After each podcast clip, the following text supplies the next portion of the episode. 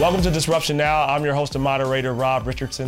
You know, it's an honor. We, we get a chance to have this show to really disrupt common narratives and constructs. And I am with somebody that certainly does that. Uh, Lauren Maillian, she, I would call her a serial entrepreneur. Is that, is that pretty, is that accurate? That's what they say. That's what they say. so she she's uh, doesn't allow stereotypes to define her, and she's done a lot of amazing things. We're honored to really have her on the show, and so just really want to get to it. Thanks for coming on. Thank you so much for having me, Rob. This is exciting to be here with you, and. Um, from the moment we met, I, I, gave you an instant yes because how could how could I say no to you? Oh well, I appreciate um, that. And here we are. So thank you for taking an interest in having me on Disruption Now. No, thank you for coming on. Of course. Your first business, a lemon stand. Yeah, lemonade. Yeah. Yeah, take yourself back to that. How old were you then?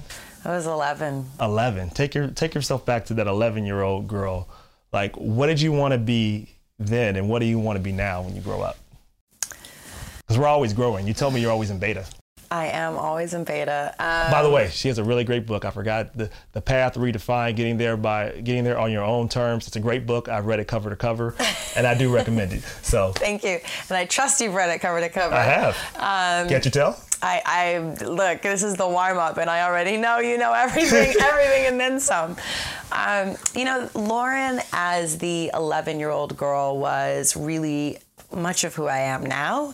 Um, I think without a lot of the sophistication that life kind of forces us to rise up to. Okay. But those common tenets of being resilient and tenacious and driven and different and unapologetic about being different and um, adventurous and a risk taker, those have qualities and characteristics have always made Lauren Lauren. Like Right. if you went back to, you know, my kindergarten teacher, they'd be like, "Oh, yep, that was that girl. That was her." You know, I was I was that kid who just who always had another question, you Right. know? And I think a lot of the times when we're young, having, you know, always another question, depending on how you're raised or the school you went to, maybe that is nurtured, maybe it's kind of hushed and silenced in some way. Um, Yours was nurtured.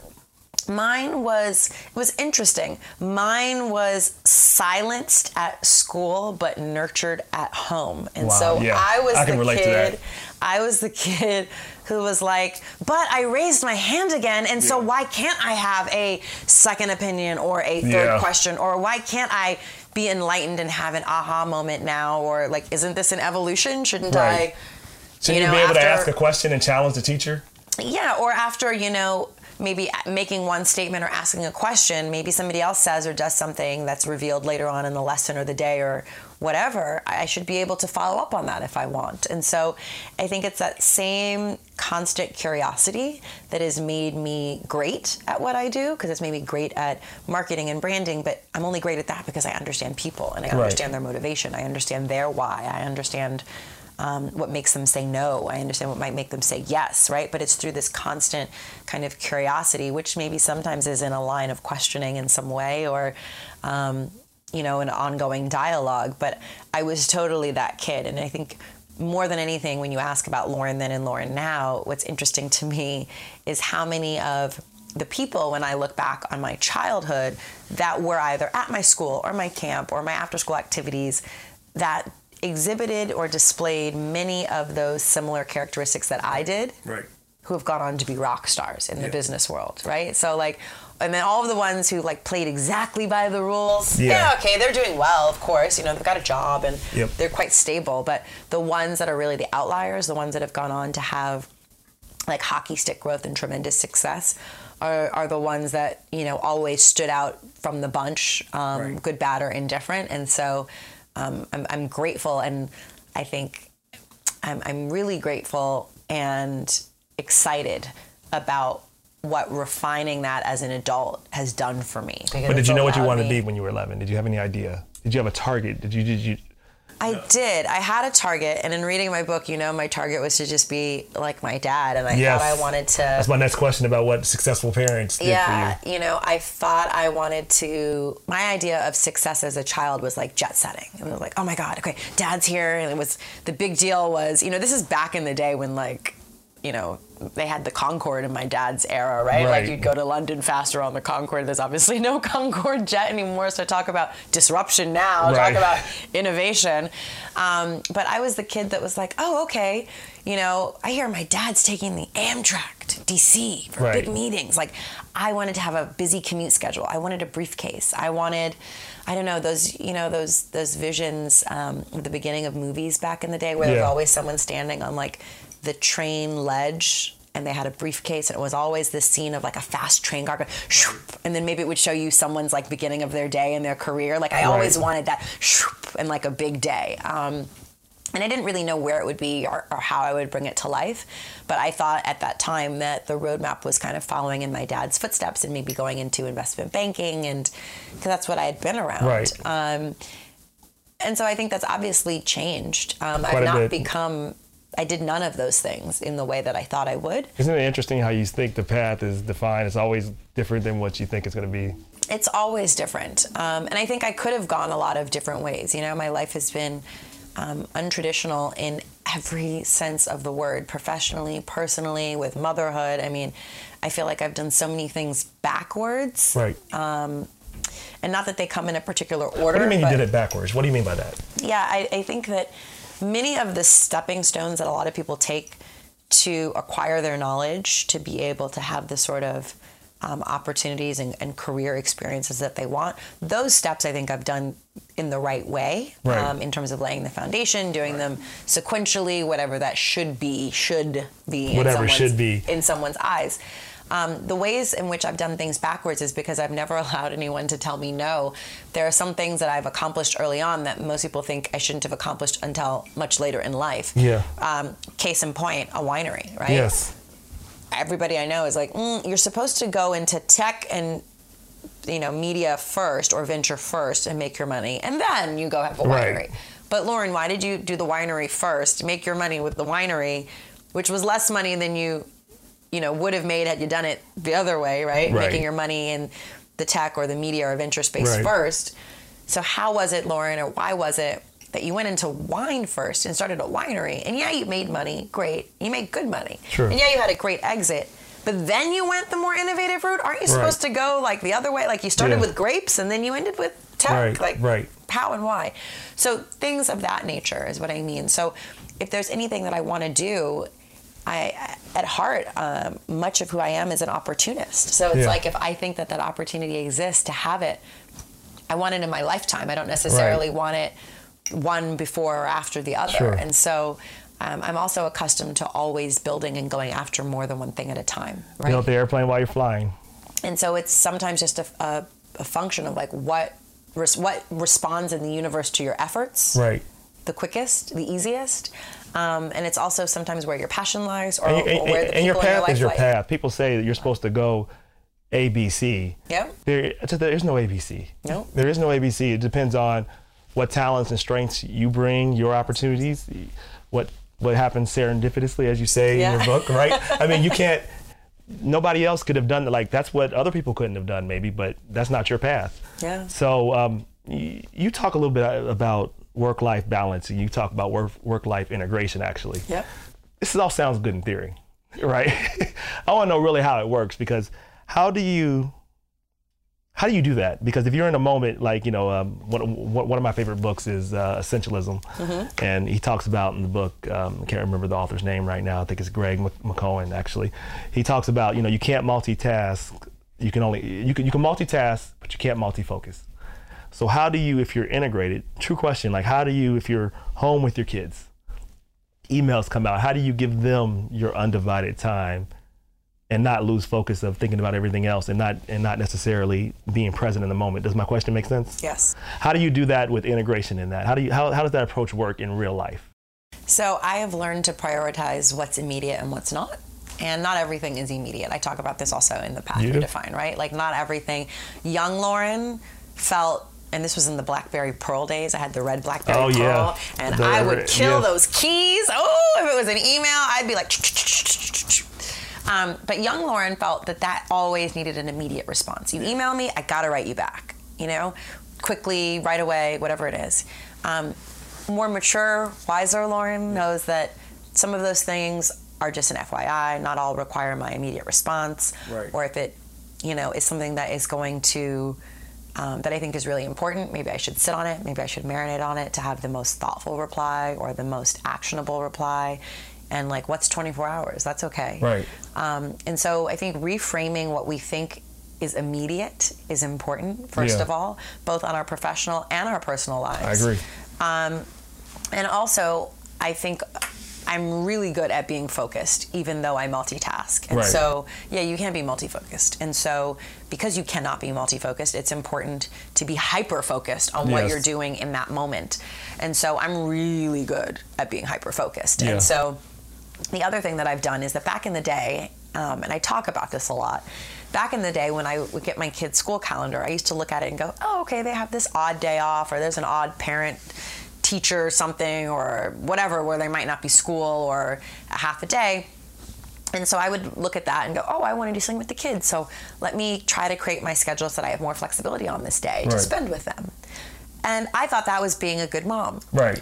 But that's not what they wanted on the day that they don't have school. On the day that they don't have school, they want to be with their friends. They don't actually want to be with me. they don't want to be So like you. I'm creating time and space to be hyper focused on them. And they don't even want you there. And th- yeah, so I learned to also be a really good communicator with my children very early on, like at a very early age. I mean, from the time they were like one and three, we were having very mature conversations, two and four, even more mature conversations about, you know, what what do you want from mommy? Right. You know, I have to travel. How can I make it up to you? Or this is happening. Like we have family calendar meetings where Wow. we look at the calendar, Yeah. all of us, and we talk about what what's going on. What do they have? What is their school project? What's my son's soccer? What's my daughter's dance?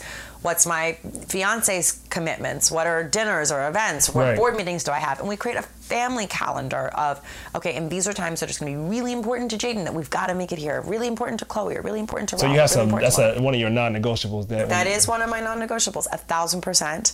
Um, and so, in in being able to be hyper focused, I've also become a lot better about kind of systemizing some things. Okay. Um, and so, like email is one of those things. So, you know, I have times that I check email. So how do you systemize? Tell me how, how would you go about that? How do you systemize this for yourself so people can learn? Well, with the, No, all the- all with the the- exception of you today. Oh, thank you. I like to be the exception to the rule. Yes. Because we were emailing back and forth, back and forth, back and forth. But with the exception um, of that, I like to be the one exception to the rule. It's okay. I, I, I have designated times for my emails. You know, I have an early morning time. I have like my late morning, depending on what I have going on, to make sure that there's been no material changes.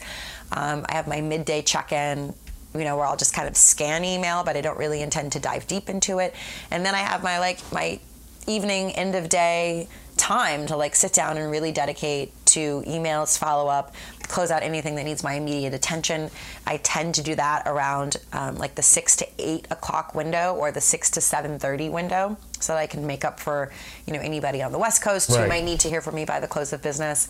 Um, but that's the best that, that I can do because otherwise you kind of look and thanks also to to Apple and the iPhone, you know, we get to know how much screen time we have. So sometimes Yeah. it's like, oh great, and you look at the breakdown, what on earth am I doing? You know, Right. I've even put an alert on my phone for Instagram to alert me when I spent 30 minutes on Instagram for the day, cumulatively, Wow. right? It always alerts me, and I always just kind of ignore the alert and stay on Instagram. But it's, you know, but it's nice to know, okay, this has been 30 minutes for the day because you can get lost in some of these things. Uh, you right? can't. I mean, and the goal is to get you lost. You know, there's algorithms that they know what they, they know what you want to see. the goal That's is the goal. to get you lost, but I also think that a lot of the, um, I can't call it difficulty, but I think a lot of the learning to navigate um, in a new way right now for a lot of business leaders, especially who are working in marketing, branding, who are in the innovation and Yeah. disruption space, is like where where is your source of information coming from? Yep. And so, because you work much like I do in this intersection of marketing, media, tech, storytelling, brand development, innovation, disruption, I have to read more sources Yes, you do. than I ever have Yep. in my entire career. And I love doing it, but it's also, okay, wait, but what's on Instagram? Because Yep. now you've got IGTV, and is Yep. IGTV going to replace that podcast that I think is Yeah, great that I should be hearing? And so now we go to trade papers, we go to news, we go to, um, you know, industry headlines, then we go to podcasts, we go to Instagram, we're looking at people, we're trying, you know, I'm looking not just for innovation, disruption, I'm looking for trends, forecast, I'm looking for, you know, the next micro influencer. I mean, there's so many places that what- I need what- to be. We didn't get to that. What do you do day to day right now? I know you've had several businesses. What do you do? You have the winery. You've sold that. Yeah. We'll talk about that. Yeah, yeah, yeah. What are you doing right now? So I've had my marketing company now for 12 years. Okay. Um, and the company has evolved over the years. Um, but starting with my marketing company is really helping brands to create authentic, compelling narratives that help them drive a deeper connection with the consumer. Yes. Um, whether that is storytelling of the brand to connect to the consumer, whether that is storytelling of the consumer's story with the brand to drive longevity, loyalty, consumer adoption, brand awareness, but kind of working at that intersection. Sometimes it's crisis, right? Right. Sometimes it's in response to something. Um, So you do, sometimes you do you, you you can be Olivia Pope sometime. You're saying a little bit. All I mean, right. in, in a lot of ways. without the drama. Yes. I mean, look, in, in a lot of ways, but I think it's important. I think we're entering a day and age where we have the connected consumer, right, who is is natively digital in so much of what they do, depending on who you're talking to, but the core Right. of my work is in innovation and disruption and driving that sort of change even in in businesses and brands that have had very traditional yet successfully very traditional approaches to to the way that they speak to the consumer the way that they market the way that they advertise the way that they activate um, the kind of experiences that they provide but now it's it's taking that same level of personalization and tailoring it to the individual Yep. and also maintaining the core tenets and DNA of that brand and what that brand stands Yeah, for. Yeah, I always tell. Yeah, I mean the difference now is that you know the opportunity and the scary thing is now you can have messaging that's it's not one to many, it's one to one. And you Yeah. can make it to specifically, particularly to that person, know their motivations, their fears, their behaviors, their pain points. If you're really good at what you're doing, that's what your message should be doing. And there's a lot of businesses, huge ones, that are not even doing this, which is kind of amazing to me. Yeah, so- and I and I help I, I help some of the best ones out there, um, and it's a lot of fun. But it requires, you know, a lot of the reason that I'm brought in is because I've done so much, right? Right. And so when you look at the big brands, as you say. Um, many of them are pretty diverse these days. They're either diverse in the customers that they serve, or they're diverse in the products that they sell, or the industries that they touch Yes. um, or if they're vertically integrated and all the different kind of points of the business that that run internally to create the brand or the outcome that they want. Right. And so in order to be able to really do that successfully, you've got to be able to understand a wide spectrum of what's happening, you know, not just the market, not just the consumer, not just the product, but all of it. Because all of it has a sort of applied science, right? You talk Yes. about the algorithm, but then we still have to maintain that human element. You do. And humans have to drive I the agree with this. maintenance of the human I element. I, I believe that. There are a lot of people who believe that we can have, you know, technology maintain the human element. We can have that. technology enhance, That's, know, the, that's the point of technology. enhance, but we still need human to human interaction, right? Um, and so it's funny because as a child, going back to my childhood, at the same time, or years before actually, that I had my lemonade stand, Yeah. I was obsessed with the Jetsons. Okay. And I said, we're going to live like the Jetsons one day. And so to me, like, we're, we're basically living like Yeah, the Jetsons. pretty close, except for you know? the, the cars flying in the air. We're about but, there. But we're almost there. We're- we're true- almost no, there no, the technology exists. You know, we're almost there too, where, where it's where it's for everybody. You know, um, and so that's what I spend my time doing. And because I've had the diversification of experience across my career, starting my first company being the Vineyard and Winery, and creating a internationally award winning, winning and recognized wine brand, Right. then moving into my marketing company, then angel investing in tech startups, and starting my early stage. Um, venture firm gen y capital partners and learning you know early on 2011 2012 before we had technology startups in new york Right. before people believed you know when i started angel investing people only thought of new york as the advertising mecca it was Right. like the brand where the advertisers are this was not the place where people felt believed or trusted that technology and innovation and disruption could thrive let alone be created.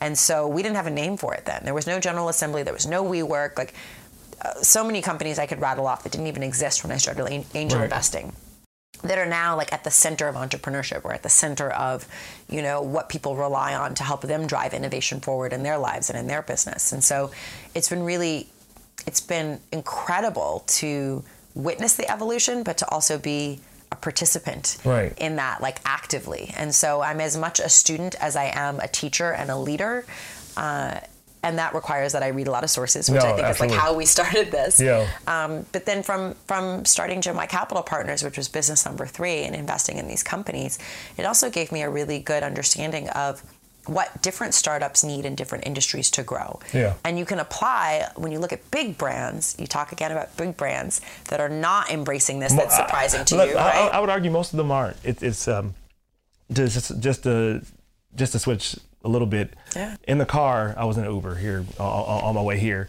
from the hotel, and we were just talking to the Uber driver, Yeah. and he he was an earlier he was an early Uber driver, I guess, and he but before he worked for like a private, I guess, car company, Yeah. and he used to just take people around, and he and then he went back, he went to Miami, and then he saw that Uber was just everywhere, Uber, Uber, Uber, and then he got on the app, said, "This is amazing." And he went back and talked to his boss, said, "You got to start an app, man, because this is going, this Uber stuff is coming." The boss is like, I said, I said, let me guess what he said. Said the boss said, "No one's ever going to want to replace an app. They're all going to want to be face to face. They want to know who their driver is. No one's going to want to do that." He said exactly what he said, right? And then he finally started thinking about it. He said, "Well, it cost ten thousand dollars." He said it would be worth your time. You know, long story bearable. The guy's out of business Yeah.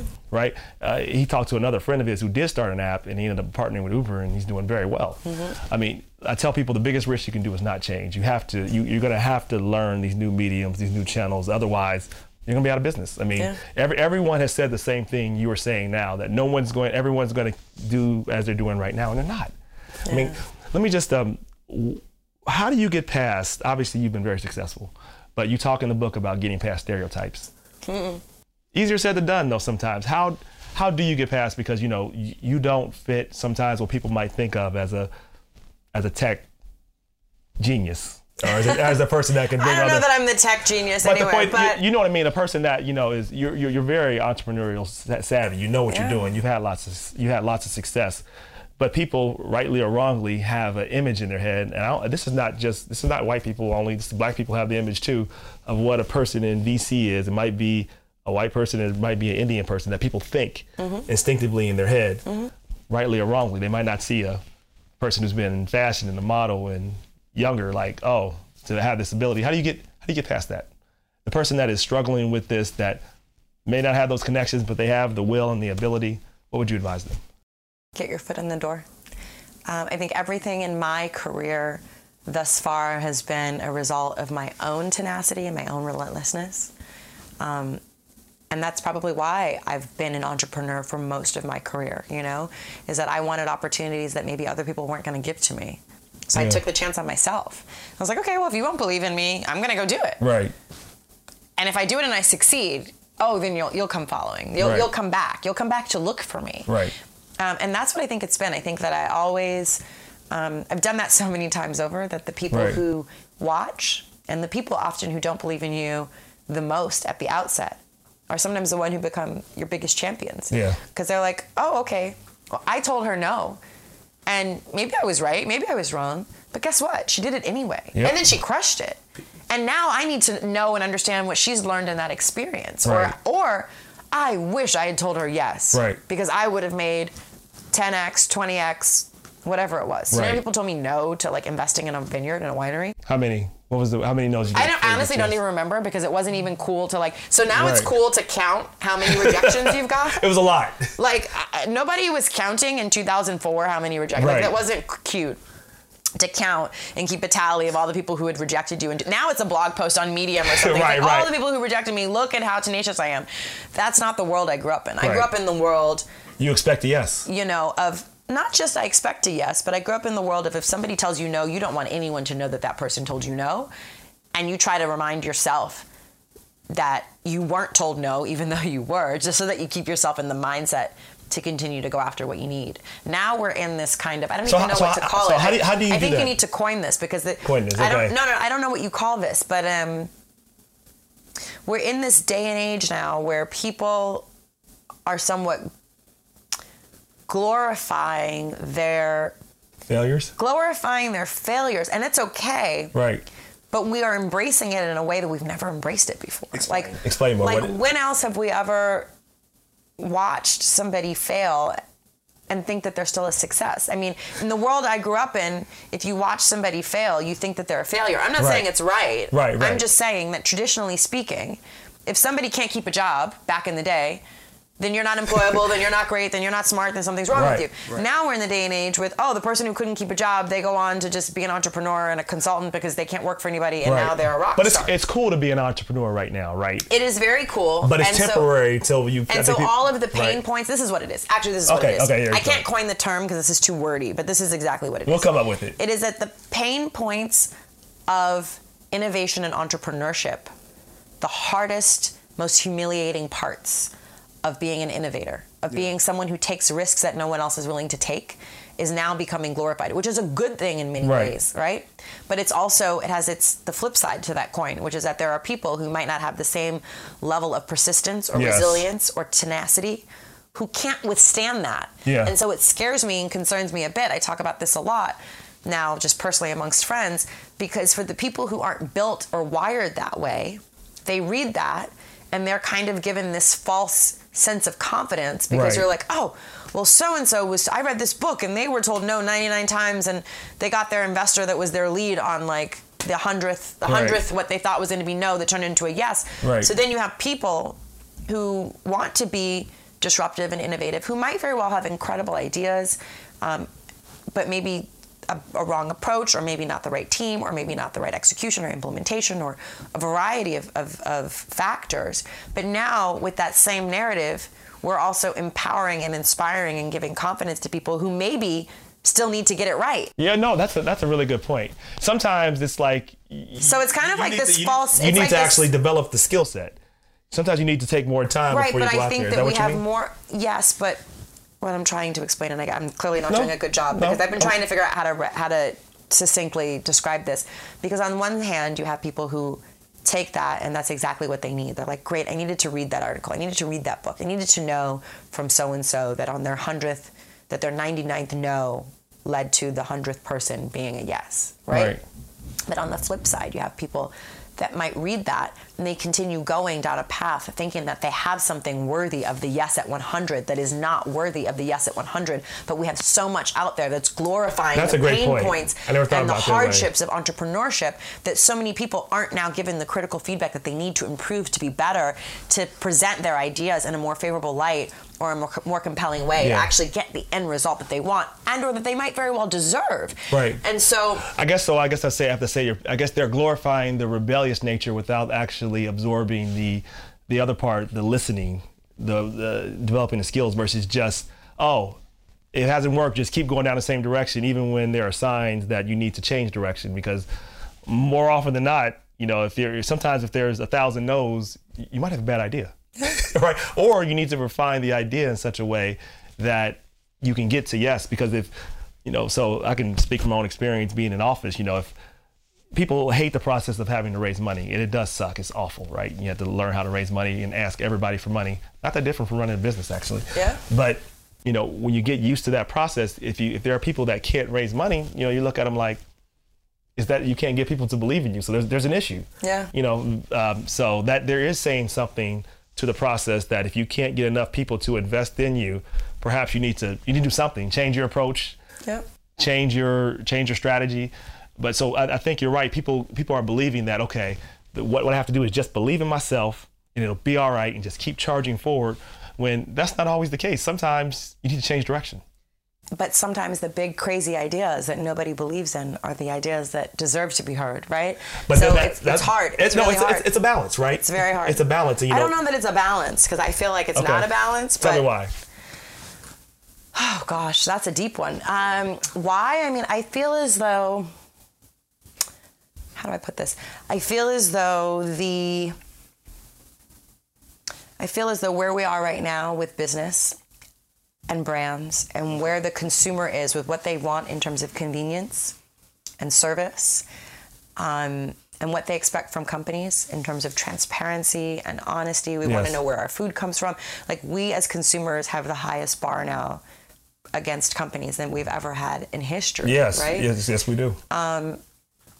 And so, for the brands that need to make up for lost time or that are fighting for innovation and disruption in the future, um, I don't think we can have a balance per se because the a balance in terms of like innovative, big, bold, risk taking, crazy ideas. It can't be balanced Right. because the biggest companies that are already running like a fairly well oiled machine, they're working because they're serving a, a subset of the market that's been there for a while that's come to love and rely on what that company provides. Sure. But that's maybe not speaking to this connected consumer or the millennial or the consumer of the future. And so I say that there can't be balance because we need to have a kind of over over indexed amount of big crazy bold ideas. Okay, so I agree with that. So let me to be a- to yeah. be able to move forward and make up for lost time. So, by way of example, let's just take the 80s, and this is just hypothetical. Maybe in the 80s, each company needed, needed one big, bold, crazy idea every two years. So it was five every decade. And then maybe you got to the 90s. Let's just assume it was we need one a year. So that's 10 in the decade. And then you got to 2000 and you needed two a year. If that was the case, let's just say hypothetically that was the math, Right, we need 50 a year now right. in one company, right? So we need a lot of big, crazy, bold ideas. So we can't, we don't have balance. Okay, so let me so let me let me let me tell you how. Because if we have balance, we Okay. never we never catch up. Okay, so balance with what, with what so the balance consumer is- expects. So what, what, what I'm trying to say is balance is there needs to be an approach to how one scales the idea. Let's say it that way. Yeah. Because at times it, it's the it could be the greatest idea, but there's also timing with the idea. Mm-hmm. So knowing how to ha- have a pragmatic approach to a, even the boldest ideas, if they don't hit the right time, it doesn't matter. So I guess what I mean is that you know knowing how to have that approach and have that long term approach. But Yeah. to your point, if you don't, uh, if I have to balance out, if I have to say which side you should lean towards, it's disruption now. I mean, I, I believe you know I think I think innovation is a rebellion against the status quo, not accepting things as they are, being willing to press for a better future. So if you don't, you'll end up like Kodak. You know, Kodak is a great example of what you just said, right? Of what not to do when it comes to innovation. They actually created the technology of Instagram and literally didn't do it because they said, well, I don't want to create something that can get rid of my print business. They were right. Unfortunately, somebody else did, and now they're over. Right. So it's it's you're absolutely right. Reminded me, I have pictures to print actually. I swear, I swear, I actually have a box of beautiful frames that I've put up because I'm like, wait, my kids are growing too quickly. I need more family photos up. Yeah. And I've actually just said I want them up like on our stairs. Yeah. Um, on the wall, which we don't have. Well, now you can, now we don't have just, family you can photos on the wall. We have just, them in the can just, you can just now go through Google and just print everything you have I know, but you know, somebody prints them. Yeah, exactly. but what about like so? eh, If, if, if I'm looking at you, Lauren, it looks like you know your life has been you you didn't have any hiccups. You just kind of just lived a fairy tale life without. I'm just saying from the outside looking in. But I think people also, while we've people need to understand that there's also been struggles for you to get there. You know, not that we should celebrate every struggle, but I think people. It's helpful to, for people to know that people are human. I tell people if you want to be successful, you do have to believe in yourself, be positive, and all that. But you also have to embrace struggle because things are not going to go as I don't care what your plans are; they're not going as you plan. Mm-hmm. I think you should have a positive, make plans, just know that it's- it's not going to go the exact path you expect. Mm-hmm. Can you think of a time when you've people don't like me saying some people said they hate it when I said failures, whatever you want to say, setbacks that looked horrible at that moment. You're like, I don't know how in the world I'm going to come out of this, but that ended up being something that set you up for a greater opportunity in life. Can you think of something specifically? I can. Mm-hmm. Is that the follow up you're giving Yeah, me? no, I'm waiting. I'm waiting. I'm waiting. I'm waiting for the He's answer. like, I'm like, are you gonna ask me to say what it is? I, I figured you were. I was waiting. I figured you were gonna ask because I thought you had a like a pointed question. I was, That's the I was, question. I was waiting for like that, and so You know what? So because I- you've read the book, so you know the answer. And I- that, you no, know, I do know, but you know, I've learned. The reason why I wait is because you get the most out of waiting. Uh, It's a trick you learn being a lawyer. You just you just stop talking. Ooh, it's a deposition now. Okay. There you go. Um, but you get the most out of people. I just want I just want the honest This is a deposition on video. No. No, no, this is a great conversation between friends. no, no, no. And I'm just Um, listening. You know, my my biggest. I love lawyers, by the way. I was going to be a lawyer. Oh, good. Most people don't say that. Most people hate lawyers. It's good. I'm glad you like lawyers. No, I um, I'm actually like a you know they call me a uh, a moonlighting lawyer amongst my friends because I'm pretty good.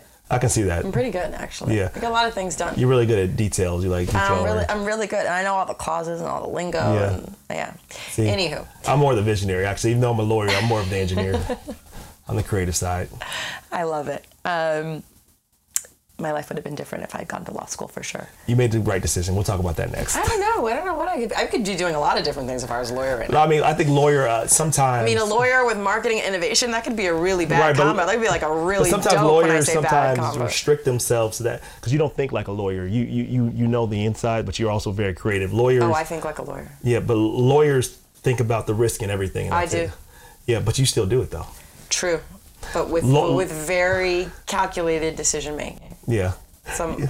that's okay, we'll talk. We'll talk about that. well, good. No, Um, that's good. I mean, that's good. I, I do it too. I'm not getting out of your question. We're gonna go. I'm gonna I go know. right into I- I it. was gonna bring you back, So. I know you will. uh, the most difficult thing in my life that I've experienced. Because I can tell, you know what? One thing. Can I can I can I interrupt you? Please. Because I, I I wanted to challenge something you said in your book. Because I don't know if I agree with it. So it's it's this part when you said, you know, people should never know what you've got what you've gone through. I only say that because I'm like, well, there are people that might be going through so much and think that nobody else has gone through this, and and I and I think, okay, if I use for a better word, I understand why everybody doesn't need to know mm-hmm. at certain times. But I do think I share my story. You heard me share it, and I'll, I'll share it again. I talk about having a learning disability, being failing the second and sixth grade. Uh, I tell that story all the time. Let those kids know, like these teachers telling you that you can't do it, trying to define you at second grade, sixth grade, eighth grade. They don't know what they're talking about. Some of the most brilliant people in the world didn't go to college, didn't do well in high school. You don't have to be defined by your circumstances. You, def- my mom told me, you define yourself for yourself by yourself. And I repeat that story not because uh, you know I, want to just live that story over again because I don't live with the scars. I want to let everybody know if they don't have to. That's my whole point, and that you can come through this point in your life no matter where you're at. So when you're saying don't let people know what you're going through, uh, if I may, I, I think that that was taken a bit out of context. Okay. So when I say that in the book, it is, um, and it is still something that I believe, to be honest.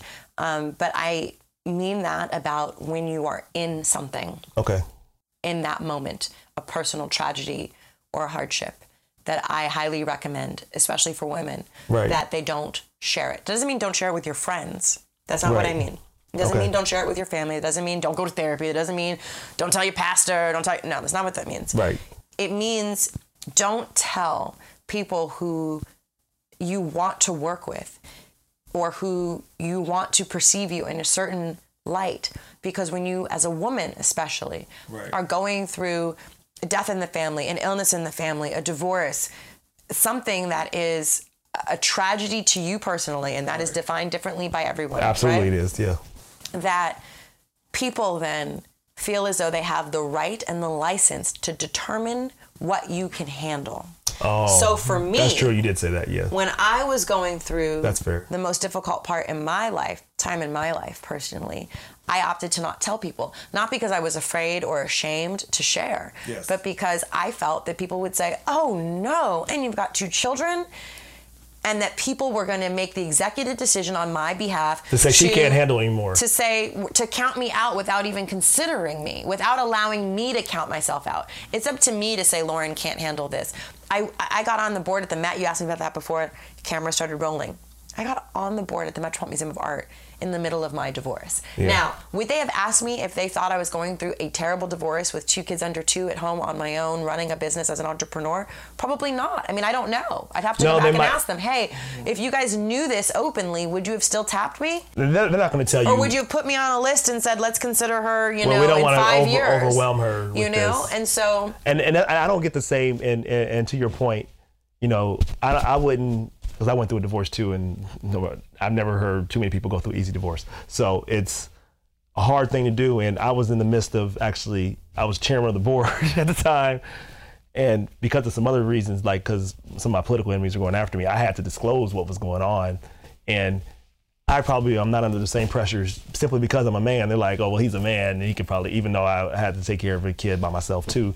They think of you know you have to go through unfair stereotypes. So I get that. That's Yeah. that's that's and so I say that to anyone, especially a woman who's going through something, because it depends. I mean, look, if you're the kind of person who can't take that pressure, if you can't go through tragedy and hardship and take on professional responsibility, then maybe tell them. But if you still want that responsibility, for me, work has been my escape. Yes. So work is what I love doing. Right. If I'm having right now, I'm in one of the best moods, moments, times of my life. My personal life, my professional life, my kids, tell my you seem- you home, seem like, calm. I am so good. Life is awesome. I haven't always been able to say that, right? Right. But even when I can't say that, I still love my work. Right. And I still find joy and excitement in my work. Yeah. And so for me, that was my solace. Like that was my like that was my escape. That was the thing that kept me focused and not getting sucked into oh woe me here's where i am. That was the thing that allowed me to keep my head high. I might come home and cry. I cried. Kitchen floor bathroom floor bedroom pillow in the shower all Right, that right. you know? But when i walked out the door if i knew i had a meeting to go to that Yeah. gave me a, a, a feeling and a sense of purpose and excitement um, to be able to contribute and to learn and to work alongside awesome people and do something new do something different and I didn't want that those opportunities, that one, if I'm talking about the Met Board or any of the other opportunities, being asked to um, start Gen Y Capital, my third company, venture firm, happened at the same time in my life. Being asked to write a, a book that went on to become a best-selling business book, I got the offer to write the book when I was going through everything. I mean, all of these things happened then. That makes life. sense. That makes sense given the context of the book. Why that that makes sense. Yeah, and then later on, when I revealed to everyone what it was that I was experiencing and going through a year and a half, two, two and a half years later, the response, the outpouring, the love, the support, the vote of confidence from people was beyond. Right. For me to be able to go to board members or meetings or whatever and just you know it would come up organically in conversation Right. there was no like major you know news, news alert it was not like a statement i wanted to Right. make No, no one ever wants to make when those statements. people when people realized what I had gone through, they said, "And you still gave us your time. You were still professional. You still came with fresh ideas. And no one could tell. You still, oh my God, thank you, thank you, thank you. Like I don't know if I could have done it. We're so grateful to you. And in one case." It was, and can you take on more responsibility? Like, are you okay with more Right. now? Right. Because if you could have done that, this what you did, while you had all these other things going on in your life, imagine what more you could do. So um, that is just, you know, there's a lot of women that I've heard from. So again, just being kind of putting that in a in its own little compartment. That No, no, I comment. wanted to. It's, it's, I have But- to comment because I wanted so to because it stood out to me. I wanted to just, and I expected to, to get the, to get to get this. I, I knew you would say something. I, I suspected you'd have a very detailed answer on that because I can tell there was a lot going on from that context. That was you explained a lot of stuff, but I Yeah, thought but I, the I needed amount of women that I've spoken to or met at conferences over the years or that have DM'd me on social media that say, you know, I uh, was taking care of a family member and I was out on FMLA and. Um, Women have to take know, care of more. I can say this honestly. Women take on way more of a burden than men do. thousand percent. But I there's mean, a lot of uh, women who have been out on leave for themselves, for a family member, whatever it is, and I've gotten messages going, "Oh, I'm returning to work, and there's another job, another role that I want to apply for internally or something," Yep. and they don't get it. And they don't get it because they haven't been at work, and people think that they can't handle Yep. it, and it's like, oh, they're coming back, and we're going to ease them in, and you know, Which I think so that's inherently unfair in itself, though. I've just I know we can't change all it's these unfair, issues. but until we can change all the Right. issues, there are ways that we can learn to navigate them better. So that Fair. for me There you go. was my like That makes sense. That was my life hack. Yeah. Right? Was don't talk about it until you're over it. That's your life Or, hack. That's you're- or good. you've gotten or, or accomplished what you still wanted to be able to accomplish, Right. right?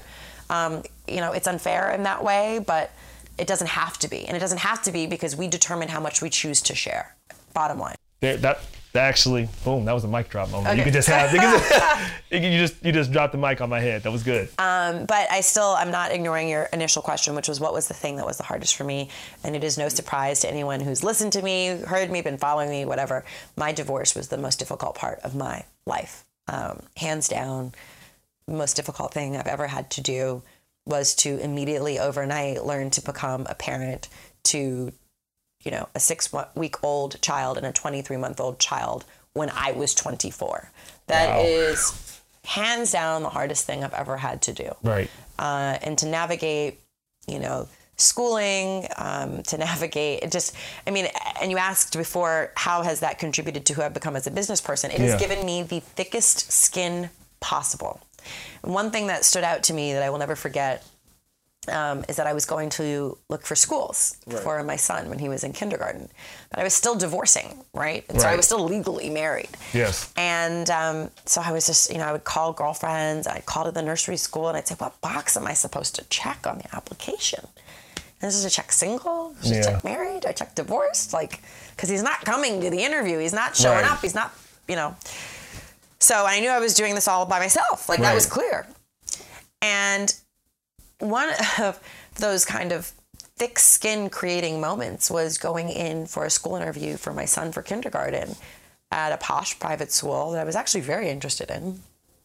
And there's two seats, and then there's the admissions director. Right. And they said, You can put your stuff there, but if you had a husband, he'd sit there. What now? Yeah. Okay. He said, There was two seats. I'm in the admissions director's office. So you didn't go to that school, did you? Heck no. Okay. Um, and I said, okay, and I'm just going to put my belongings here, you know? Uh, and that was the moment when I realized I was going to do and I could do everything that two parents could do for two children. I, as one individual, was going to do it for my two children. It wasn't going to be there at that school, but I was going to do it. And um, funny enough, that school has asked us to come again. Like Right. they've asked us to come back, and they followed Jaden, blah blah blah, and they followed Chloe. I'm like, no, we're not going there. No. Um, but learning to navigate, especially as a young woman, and there's many, you know, pros and cons to divorcing young if, if one has to ever divorce. But, you know, I think I would say it's a. It's, sorry. Yeah, you should divorce. It's better to get it done earlier than Well- later. Yeah. so yes. you know, um, I would say that the pro is you you can be resilient Right. and you can really take those tough moments and you can still like you know implement changes to how you approach people right? Because you're still like in this Right. responsive nature because you're young. So it's just like what you do right? It's like your reflex. Like your reflex is somebody pokes you you, you flex. Like you, you know Yeah. as you get a little older somebody pokes you and it hurts you know? It's just it's a different it's a different way to flex your resiliency. And so i say having that experience early on forced me to do a lot forced me to learn how to become hyper focused we talked about earlier forced me to um, learn how to compartmentalize forced me to learn how to what was important what was immediate was what was not um, forced me to structure life in a way that allowed me to become much better at how i structure business simply because i needed to learn to structure my life better so that I could do business better. Um, so all of these lessons I would have never learned another way. I wonder how uh, sometimes with our past, when we have things that go wrong or that are painful, you know, it can be great because we can learn new lessons. Sometimes, let's say people overlearn some things and they become too focused on things that went wrong. So how did you how did you prevent yourself from not becoming, I guess, jaded or not becoming just like just letting that build up and become bitter in terms of your, your future approaches to relationships. Clearly, you've you've things are going well for you personally too. How did you not let that experience affect future experiences? Because I think people can get caught up on that. So I think another one of the um, another one of the pros in experiencing divorce early um, is that you realize how lucky you are to still have your your freedoms in terms of time, right? Yep. And so I've watched a lot of my dearest girlfriends um, work really hard to establish themselves in careers that can take them really far, that can change their lives, their children's lives. And I've watched many of them have to decline opportunities to move their career ahead because they're divorced and they have some sort of custodial arrangement or, you know, difficult other co-parent or one who's not flexible. And even in the in the instances where the co-parent is not difficult i have friends where it's like the dad is great or the mom is great because I've, I've heard this on both sides right? I have guy friends that are 50% of the time with their kids like straight down the middle right? Right. and they get an opportunity elsewhere for their career too and they can't go. So it's not just mm. women right? And it's not just the parents who are difficult. It's also the parents who are very involved who are like but i really but i really want to see billy 50% of the time and and they can't. And so to me, um, the amount of people that said, "Oh, I'm so sorry" early on, Right.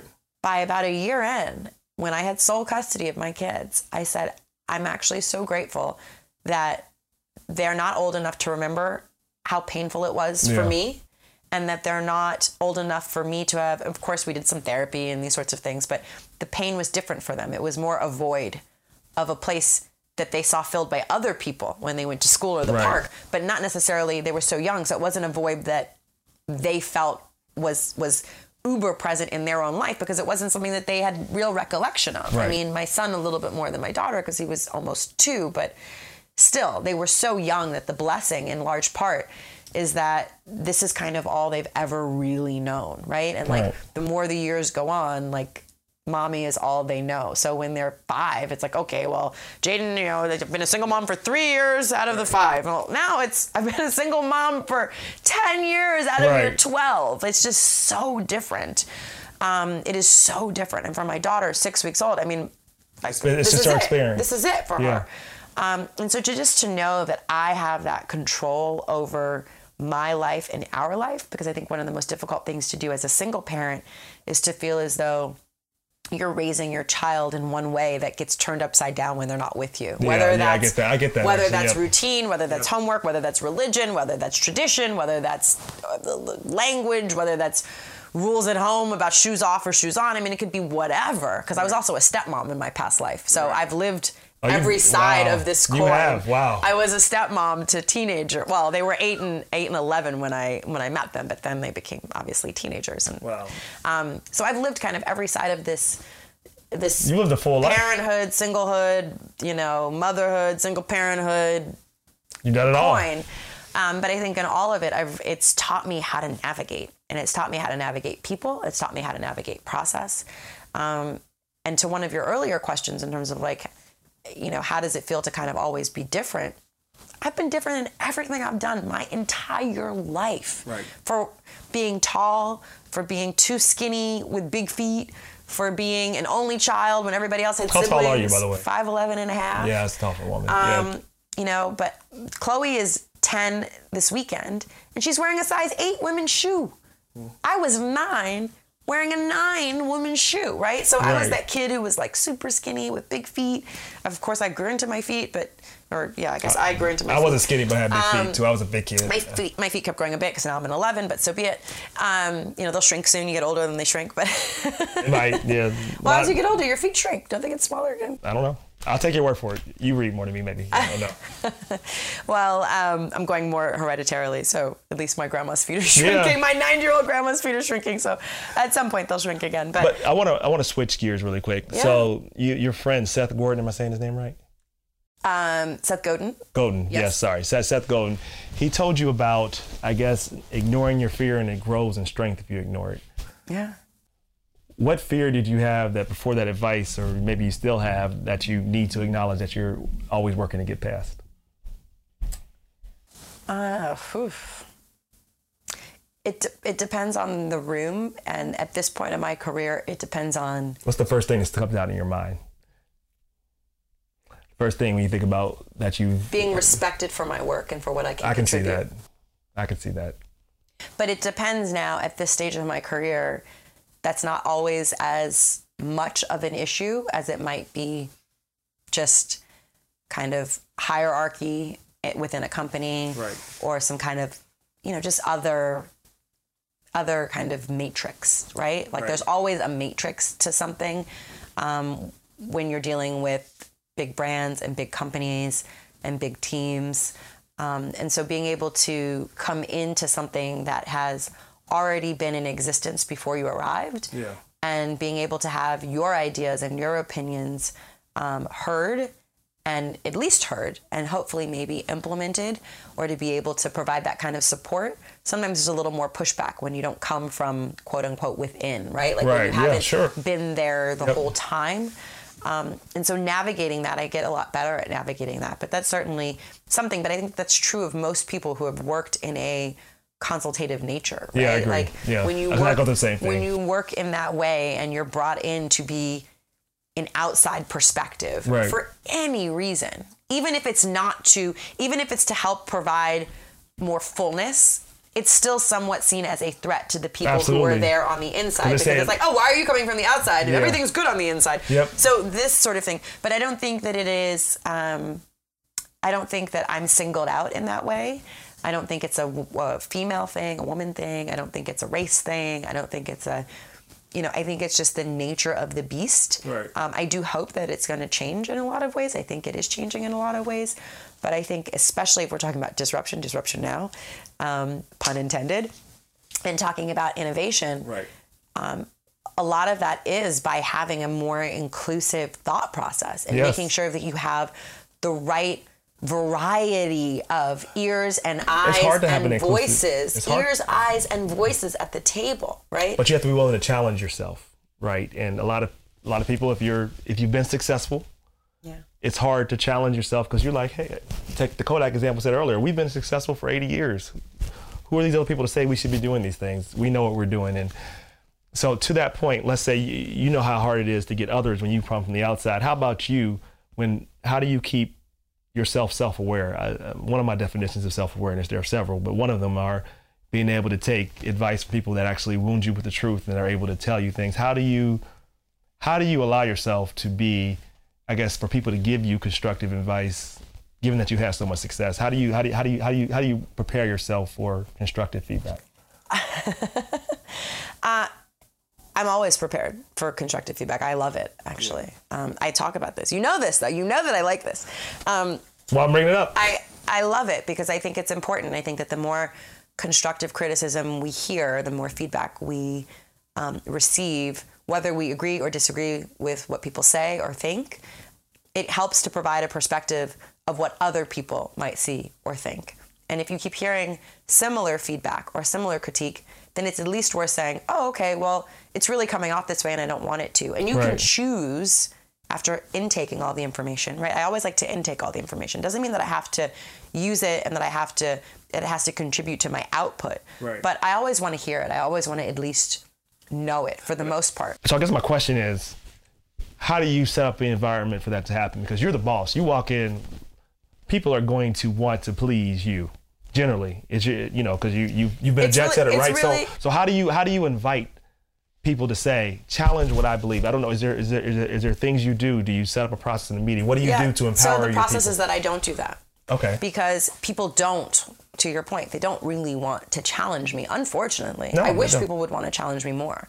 Um, and so instead of making it about me i make it about the process. Okay. so it's not about hey well challenge me or give me this criticism or feedback. I make it about the project. I make it about the campaign. I make it about the narrative. I make it about the customer. I make it about the story. I make it about the issue at hand the initiative at hand and where i think there might be holes or where i think we have room for improvement or room for a competing counterweight or where that feedback feedback might be helpful in refining the approach or the implementation or the experience for the customer the consumer the brand whatever it might be. Right. but i pick it apart and I, I don't I don't make myself or my idea the focal point. How I make the can I- project. Can I, can I ask? Just this is for me. Yeah. For me, and maybe for other people that had the challenge, who's been in charge of things, because I find I find it hard because I, I I try my best, but you know, I have an ego.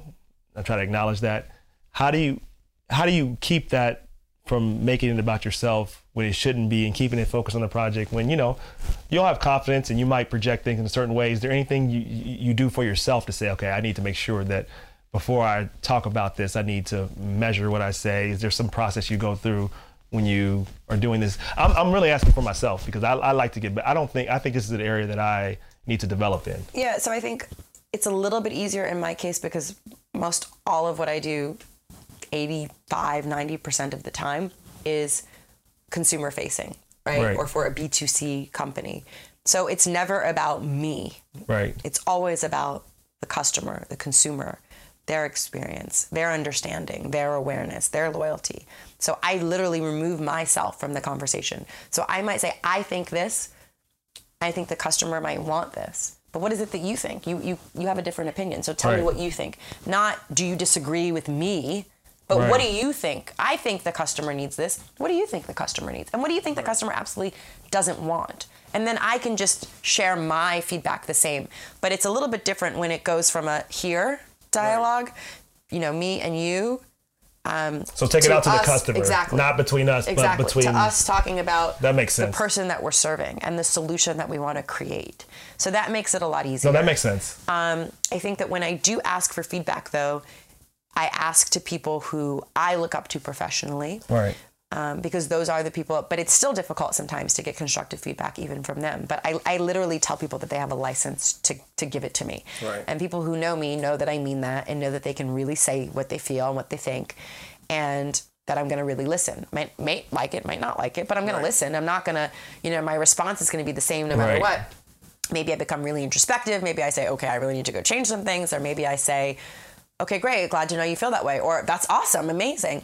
But I, I actively solicit that feedback, but I solicit it from the people who I feel are going to, who are going to give the advice Right. um, and who I feel have the qualifications to give me that advice. Yeah, you don't you don't take. I think it was Eric Thomas said you don't take constructive criticism from people that haven't constructed anything. So that makes sense. There you have it. there you have it. you talk about one, there's one thing in the book you say anybody you introduce to your network is a reflection on you. And so if you're not sure don't do it. I feel like there's a story to this and, it, and to, to the extent you're comfortable I'd love to know like what lesson you learned from that. It sounded like it's happened to me before where i've introduced somebody and it didn't work out as i hoped was there something that happened and that you can share to the extent you're comfortable I mean, things happen all the time. There's Right. no like big aha moment. I think people are always really bold. I think, you know, I, often it happened this week. I met somebody at a wedding a few months ago. Um, they happened to be seated next to me to the left of me at the dinner. Right. I don't really know this person. They pinged me on LinkedIn. Okay, great, awesome, happy to, you know, Right. great. Like we don't, we don't work in the same industry. Probably will never work together, but really nice, nice person. Happy to connect. Uh, Friday or Thursday, I got a LinkedIn message saying, I see you're connected to so and so, and we want to have a program with him at our company. And Yes, this person runs a program at another big multi billion dollar multinational company. right And I said, You'd have to send me a proposal or something. And, and I can't just, you want me to make an introduction? I met you at a wedding once. Right. I've never spoken to you. I didn't even have your phone number. I didn't have your email. We're just connected on LinkedIn. I've never spoken to you aside from asking you, How do you like your, you know, your chicken dinner or steak Right, dinner? right. And, you know, how's your food? And, you know, can you press, Right. pass the bread basket? Like, we didn't have any meaningful exchange. I wasn't enlightened. I didn't have an aha moment, you know. So let's say- likewise, likewise, yeah. I don't think he did either, right? We were just at this wedding, sitting sitting next to each other. So that to me was like, okay, interesting. Right. So I just think that those things should always be reciprocal. Now, on the flip side, if that person had contacted me and said, "Hey, can I have a call with you? Can I have lunch? Can I, you know, meet with you, chat with you, 15 minutes of your time? I want to explain something that we're doing. It's really awesome." And then said, you know, I'm wondering if anyone you're connected to, or I see you're connected to so and so, might be interested now that you understand our vision you seem to like it and believe in it. If I like it and believe in it, but Right. he didn't have my buy-in. He had no buy-in for me whatsoever. Right. Um, to be connected to someone who's who's pretty important and has a big job and like a big role and is a very good friend. But I also recognize my connection there and my kind of power, if you will, in that scenario, which is that I have a friendship with that person. Sure, So yeah. so they can be emailing them for months to try to get a 15 minute teleconference. It may never and. I can text them and get a reply within an hour or the by the end of the day. Yeah. So to me, having had that friendship, I value that friendship more than anything. That makes sense. And you know, I've Right. had I've had that ex- like running for office. I've I've taken the approach of developing relationships as long term, and sometimes, often, there's never anything that comes out of it other than just a relationship. Um, it was challenging, and you, you talk about this in your book too. But it was challenging when I actually needed something for relationships, because when I ran for office, it was really the first time in my life where I needed so many different people in order to succeed, right? But technically, we probably all need a lot of people to succeed, but it was never to this point where I had to depend upon so many people. Uh, but a lot of people that you know I'd done stuff in relationships for, a lot of it was not reciprocated. Now, that I, it but it might have been. I mean, who knows? right? But if you ate up all your social capital Yeah, making introductions for other people, when it came time to you, yeah. you might have been a little tapped out. Right, right, all right. But you know, but it, you know, these are like you're, you're right. But but a lot of people did do things for me too. So I, I don't hold on to that side. There's lots of people that uh, raised an extraordinarily uh, large sum of money and made a lot of connections. But I do say you do have to be. I say all that to say when you make relationships, they're long term, and you actually. I try to go out and invest in invest in people, and not always ex- there's not always a return, and sometimes there is. Uh, but generally, that's served me well because people. I, I think if you're giving spirit, eventually it comes back. But I, I think it's a bit of this, um, you know, it's like dear Miss Manners. It's like we need digital etiquette. You know, in Yeah, my we do. opinion, We do. This is something I've been talking about a lot. That's a like, good point. There needs to be like an update. Yep. There needs to be like Emily Post was cool for like how to write letters and Yep. RSVP cards. We need a like a dear Miss Manners Yep. digital etiquette. And so digital etiquette That's a great point. is not pinging somebody you met once at a wedding. You know, and, and this is like he just sat next to me for dinner. This is not like, oh, we spoke all night or no. So digital etiquette is like, no, you don't go to my LinkedIn. He actually made me go hide all my connections after because I was like, Damn. you know, I don't, uh, I don't Right. want people mining my my connections in my network that I find really valuable and because I care about the people that I'm connected to. That makes sense. You know, even because I also would have done it for him, for the guy who made the ask of me. I like it. Digital etiquette. That's a great idea, by the way. if somebody hey, hey if somebody you know had reached out to me wanting to to get a hold of this gentleman right and i didn't know them and it was the same hey i see he works over here and i want to have a partnership with his employer or you know the company he works at i would have done the same thing well wait i don't really know you and i don't really know him that well And the but point is you still let's make to- sure that it's mutual let's make sure you got to develop the relationship. Like it's not. I think people, particularly younger generation, think that you know, okay, because we have email, because we have this instant way of connecting, I can just boom. Like there's actually still you have to develop the relationship. You still have to talk to people. You still have to understand where they're coming from. This is not, you know, it can enhance your relationships, but it's not a replacement for them. Yeah. I mean, that's what. Yeah. So it's a good idea. Digital etiquette. There you go. but i had to tell my grandma recently about digital etiquette too so you know Your, your grandma. i did Why you tell your grandma about digital etiquette? Because my grandma, I love her. Bless her heart. She's so proud of me. Yeah. She's so proud of me. I love her. yeah. Um, I love both of my grandma. Both of my grandmas are alive, thank God. Yeah, that- yes, you're very lucky. But Both my, my dad's mom, I love her. Bless her heart. But she is she is the social butterfly of LA. So she is um, 89 and just she knows everybody. And so whenever anybody says they're coming to New York, grandma's always been like,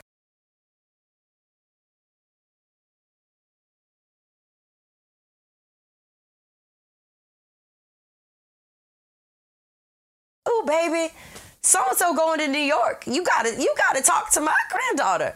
And that's always been grandma, Right. right? Because I'm her successful Yeah, granddaughter who She's she's, proud. so proud of, She's who proud. lives in the big city in New York, and it's awesome. Right. Uh, and so recently, some people came to New York, and my grandma gave all three of them a phone number. Yeah, I think And- I, I think your grandma was gonna do that anyway. So I- that's that's old school. I said, I said, Grandma, um, this is awesome, but who is this? So I called her, and then she'd even forgotten who she gave my number to. Literally, this is how many people Grandma knows. She goes, "Oh, that cat. No, this is a different cat. That's a not. That's a Catherine. They call her cat." So I said, "Grandma, next time." Can you please give me a heads up? Like I know Yeah. you're gonna do this anyway, Right. but can you just let me know? yeah, Um, I think family does that. You know, because I started getting these text messages going, Yep. "Hi, you haven't responded to me." Yeah, your grandmother said you're supposed to. What I've found, your inner circle, I think, is the most important. One of the most important things you can do in your life to be successful, whether it's an entrepreneur, whether it's period, uh, uh, kind of having a healthy life. Um, you know, there's actually been studies that's, that's shown that people rewire how you think. So the people around around you that you put around you, science has now shown that they literally you are rewired towards their thinking. You may think that you're pushing back, but if you're around people enough, you're going to conform to the group one way or another. How do you go about two questions? How do you go about choosing friends? And and this is the bigger challenge. How do you because all of us have had it. How do you move yourself out of toxic relationships and and I'm not just talking if it's a romantic one because that's that's that's an easy one. But often some of your toxic Luckily, I don't have those. I don't have those anymore. everybody's had Boom, well, boom, boom. yeah, Yeah, well. knock on wood or whatever we got. Yeah, Formica, but like, yeah, Yeah. yeah, no, No. no, no more toxic no more, But no, but interpersonal romantic relationships. But but you know what? But there's a lot of people don't see the other one. Sometimes the toxic relationship can be your sister, your cousin, the friend that you've had for 20 years, and you know there's only two types of relationship: either a relationship uh, a relationship that actually you grow from, or one that takes from you. At least that's what I've seen. I don't usually see anything in between. Have you gotten to a point where you've realized there was a toxic relationship? How do you how did you have the power to move yourself out? Because often it's very hard to do. At least I found it's hard to do. It's a touchy subject right now. Well, we like to, we, well, we just like to because I think the point. I like like we have. No, no, no. It's a great. It's a great question. I think it's interesting because younger Lauren um, was was so straightforward that some people might have even taken it as like confrontational. You know, because I was just like, I just have to say what I feel. Um, that was ten years ago plus. You know, more mature Lauren says there's another way to accomplish the same end result. Yeah. So think of the end result. If the end result is removing yourself from a toxic relationship, does it really serve you to tell the person and to remind them to basically exacerbate the situation by reminding the person of how toxic they are to your life and that you won't be interacting with them anymore? Yeah. Like that's just to make your life more toxic because then you got to handle and deal with You're feeding. You're feeding. You're feeding into the toxicity. yeah, you're, you're feeding the fire. Like you're completely, you're feeding the beast. You're flaming the fire. So for me, my answer to that, um, and it's not to be passive aggressive actually, at all. It's just in finding the smarter way to accomplish the same end goal. Right. And so when I find myself in those types of situations, I simply remove myself from them. If I can remove myself from them immediately, I do.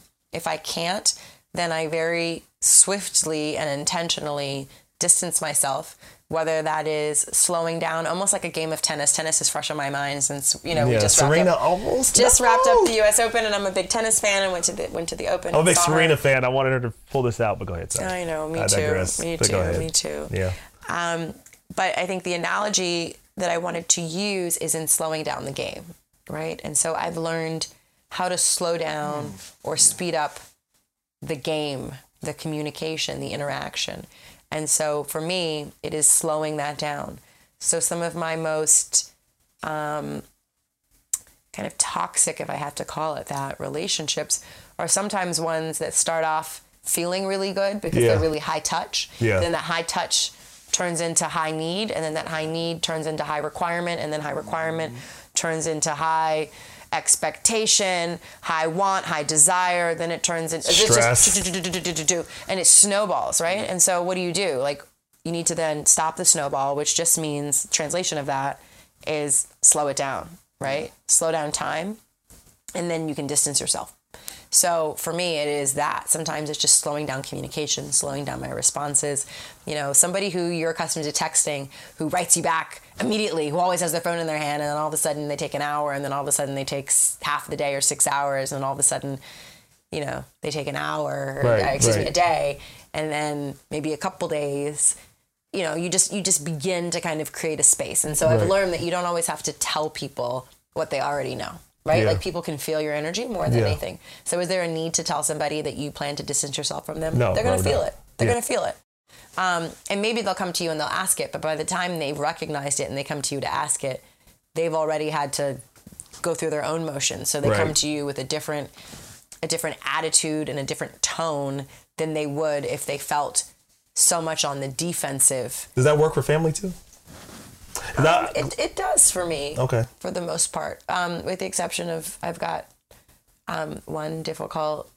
One, I- have got one really difficult outlier yeah. who's just like in get- your face no matter what. Everybody's got one. that, Everybody has one.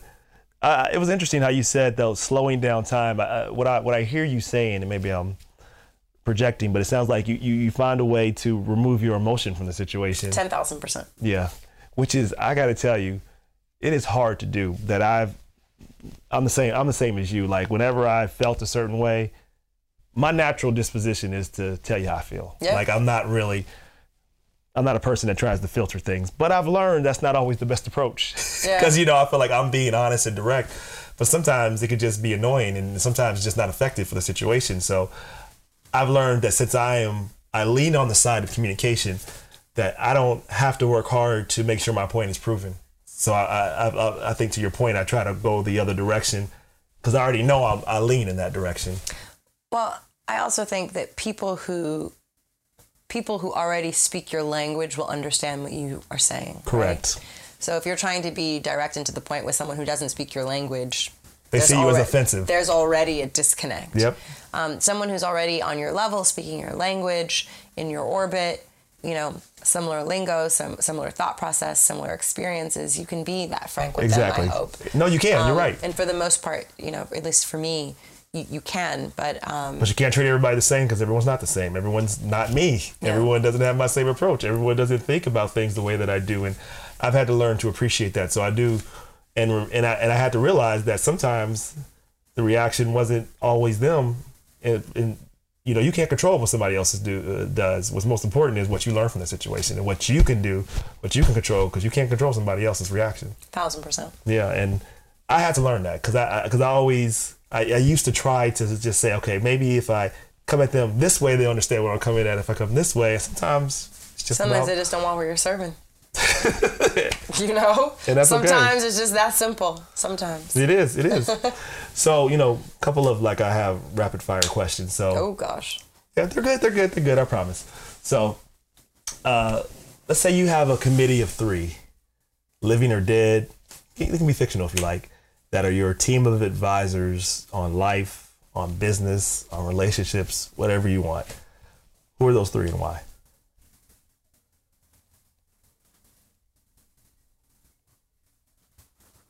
Hmm. Hmm. Three only? Three. Yeah, try to get it down to three because these are people that would be your most important, your most valuable. Oh man, this is tough. Um, They can be living or dead too.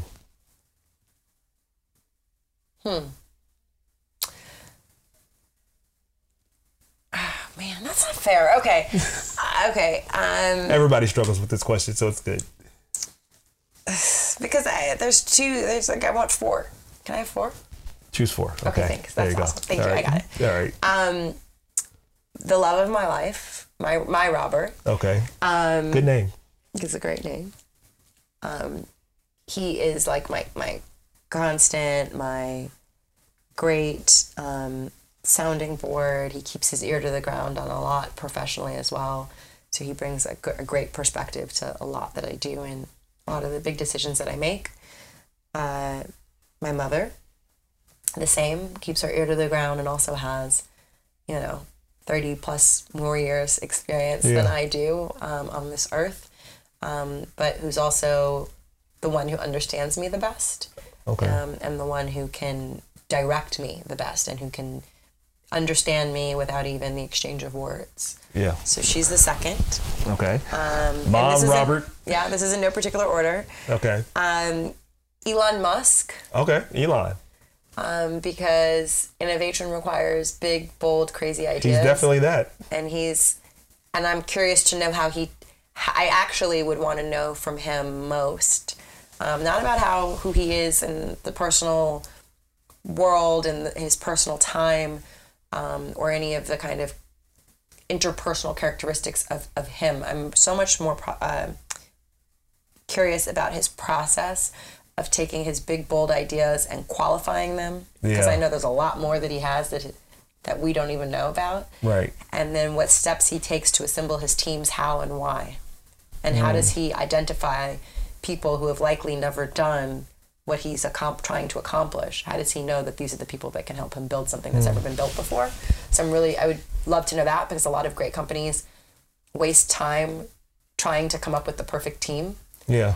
Um, and sometimes you never really come up with the perfect team because half by the time the great ones are there and they've worked through the kinks, Yeah. they've, they're on to the next thing. And I don't think such a thing exists. exists, by the way. If you just my quick theory, there's no such thing as a perfect team. It's the perfect team for your situation at that time. But it's so hard to create, right? So if you're doing something that is an adaptation of something that's been done before, it's easy to cherry pick from other places Sure. who you might want. But what is what happens when you say literally, I want to send people to the moon? Like, who did you call? Did you call the? Did you did you? Okay, you called the aerospace guys. Great. Or you called NASA, but how many NASA people did you feel you needed?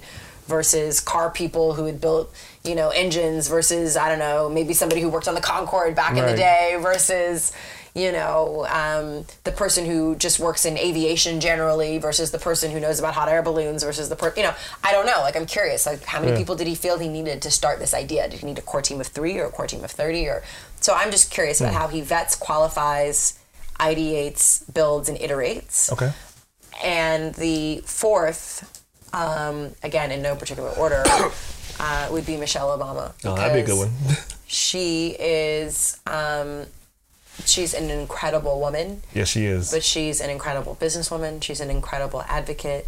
She's an incredible spokeswoman. She's an incredible citizen. She's an incredible um, equalizer. She's an incredible wife. She's an incredible mother, incredible daughter. I mean, she is she is a ten in every pillar of what and talk about handling grace. She knows how to handle grace under pressure because, whoo, she put through I a lot. I mean. She is just a class act. Have you met her in person? day. I have a few times. yeah. yeah. A- You didn't scroll through my Facebook pictures, did you? I probably did. I do my research. she was my profile picture a few times over. Me and Michelle. yeah. Oh, Michelle me great. and me and our forever president. Me and yeah. yeah. Um, so those would be my those would be my four. Thank you for allowing me four. No problem. What's an important truth you hold that most people would disagree with? These are all meant to be hard questions at the end. I Oh want to. goodness, a truth I hold that most people would disagree with that there's a right way to do anything. I don't think that there is a right way to do anything. I think that every I think that every single thing that we might want or desire in life or career can be accomplished and achieved through untraditional methods and, and paths.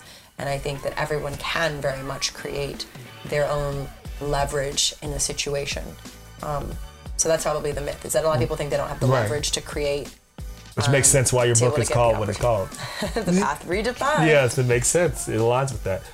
All right. Final question. You have a billboard. We're in New York, so people still do billboards in New York, but most places they don't. Sometimes I tell people it's a Google ad, whatever you want to call it. Yeah.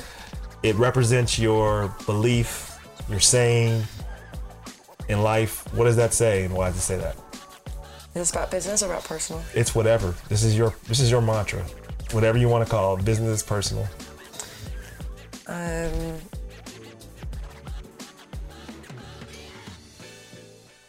hmm. This is good. I guess this is why you don't send questions in advance. This is exactly why I don't. Um, it would say, my mantra would say,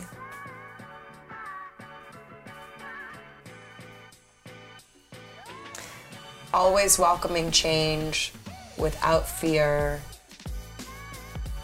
um, believing, accepting, manifesting innovation in people, places, and communication.